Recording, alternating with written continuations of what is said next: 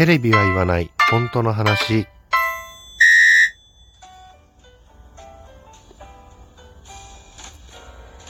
この番組は私、ともゆきが政治、経済、社会問題などなど自分の思ったことをぐだぐだとおしゃべりする番組です。何かしら皆さんの気づきだったりとか考えるきっかけになれば幸いです。ということで、えー、衆議院選挙がですね、無事に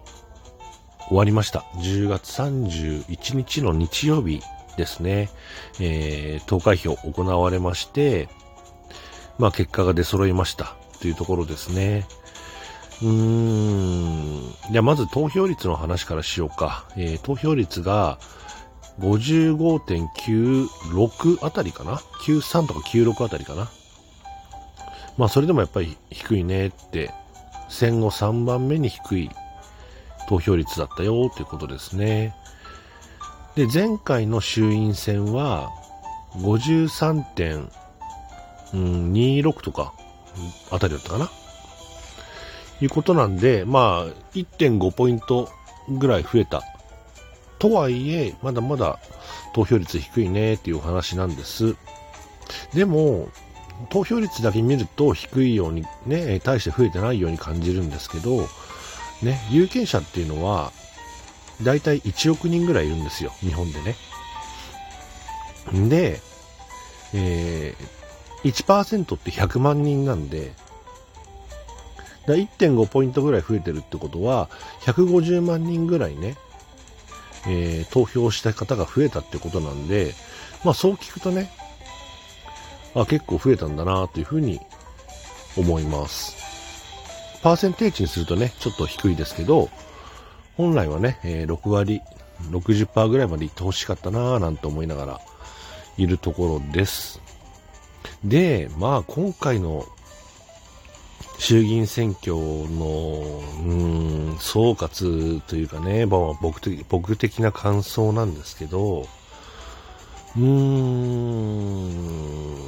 ちょっと苦しいなと。どういうことかっていうと、まあ、自民党はね、少し議席を減らしました。ね。で、えー、公明党が一つ伸びたのかな。で、えー、一番やばいのが、日本維新の会ね。維新の会が大躍進した。ということですよ。これは本当に危険だと思います。前からね、僕はその、自民と維新は本当にダメだよって、まあ公明も含めてですけど、ね、えー、自民、公明、維新はダメだよっていうふうにずっと言い続けてきて、それでもね、えー、特に大阪、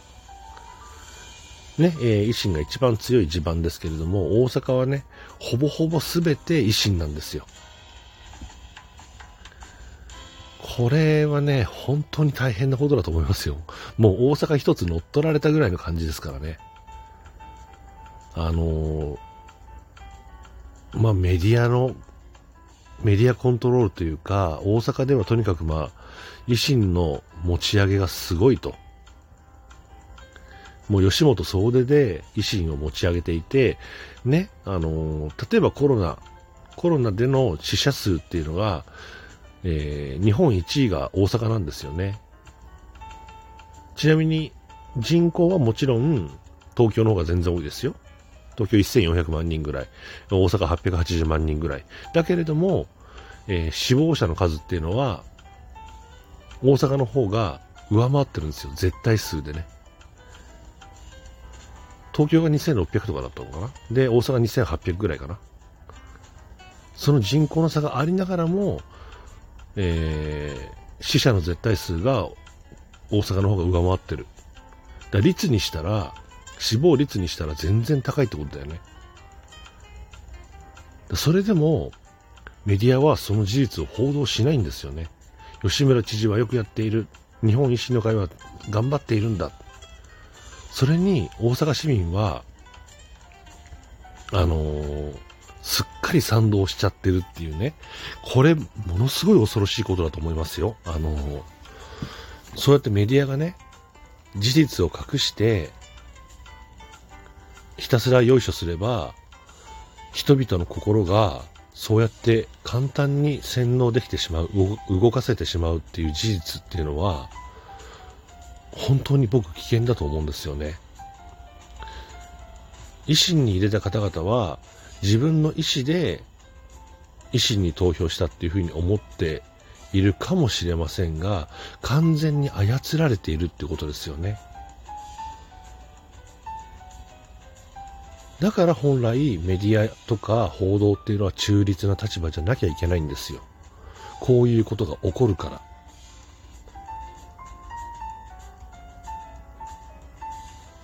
それ、本当にね、あの、今この収録聞いてくださくださってる方って何人いるいるかね、僕には分かりませんけれども、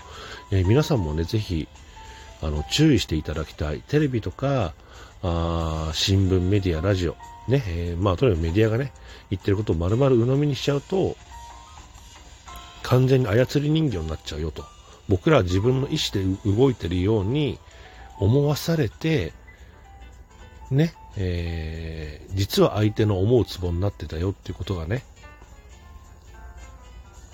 そういう状態に陥ってる可能性もあるということで、ぜひ皆さんね、あの、いろんなところから情報を取るようにしていただきたいし、自分の頭で考えるようにしていただきたいというふうに思うんですよね。で、まあ、維新が、まあ、それだけ伸びて、あとは、まあ、自民、公明、それから維新、そして国民民主、これも少し、えー、票を伸ばしました。議席伸ばしました。ね。でそこが全部合わさると、えー、議員の数の3分の2以上を獲得することになるんですよ。人数的に言ってね。で、それが何を意味するかっていうと、憲法改正の発議ができるようになる。ちなみに、え、憲法改正に関しては、え、維新の会も国民民主も賛成してます。なので、いわゆる改憲派ってやつですよね。憲法変えてこうぜっていう主張を持った政党。それが3分の2以上の数になったので、これでやろうと思えば、いつでも憲法、憲法改正の発議ができるようになります。でも、僕としてはね、まあ、この収録の本当に最初の方でも話しているけれども、ね、最低投票率が決まってないよとか CM 規制がね、えー、制限されてないよとかいろいろとその国民投票にかける前に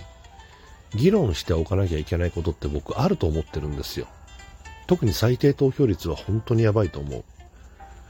今回みたいに、えー、55%ぐらいの投票率仮にね国民投票55%ぐらいの投票率だったとしてね、えー、自民、公明、維新、国民民主が組織票で固めちゃったら、どう考えたって絶対に抗えないわけじゃないですか。会見まっしぐらだよって。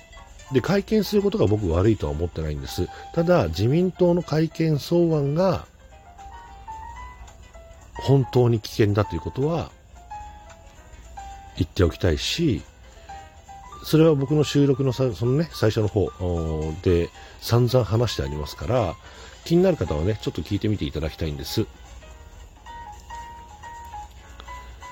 自民党の改憲草案は、本来憲法っていうのはね、権力者を縛るものなんですけれども、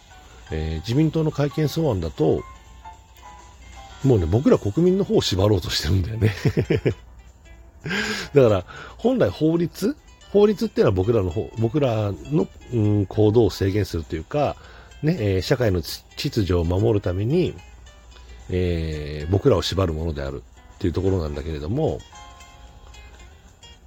それをね、憲法にもそうさせようとしちゃってる。いわゆる全体主義っぽい感じがするんだよね、本当に。全体主義と個人主義っていうのは、えっと、この2、3個前の収録で出してありますんで、ちょっと聞いてみてください。とにかくね、危険なんですよ だから、あのー、なんだろうな。僕らがそういう組織票に縛られずに、純粋に国民投票に挑めるならば、僕は国民投票やってもいいと思ってますし、えー、ただその前に、その最低投票率の話だったりとか、えー、CM 規制の問題だったりとか、あそれから、その改憲草案っていうのは自民党のものだけじゃなくてね、えー、他の党からも出て、ね、えー、その改憲の国民投票にかける草案っていうのはどれにするかっていう議論も必要だと僕は思うんですよね。そして何よりも国民に広く知って、えー、知らせること。だから今回の選挙みたいに、ね、あのー、事前に特番もやらずに、ね、詳しい情勢もわからず、とりあえず投票だけします、してくださいっていう形だと、やっぱり道を誤りかねないと思うんですよね。フェアじゃないんですよ。そこは非常に危機感を覚えてます。なので、ちょっと皆さんもね、注意してみていただきたい。会見、ね、えー、憲法改正の話が出るかどうか、そして、えー、増税の話。僕ね、えー、散々言いましたけど、消費税19%まで上げられちゃうよと。自民党が勝ったら。ね、今回で、えー、多分ほぼ確定だと思います。そしてインボイス制度も確実に導入されます。これは何を意味してるかっていうと、えー、フリーランスとかね、え個人事業主がバタバタ倒れていくことを意味しています。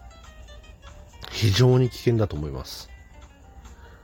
皆さんね、ちょっと政治にご注目いただきたいなというふうに思っています。さあ、今日もお時間が参りました。最後までお付き合いくださってありがとうございました。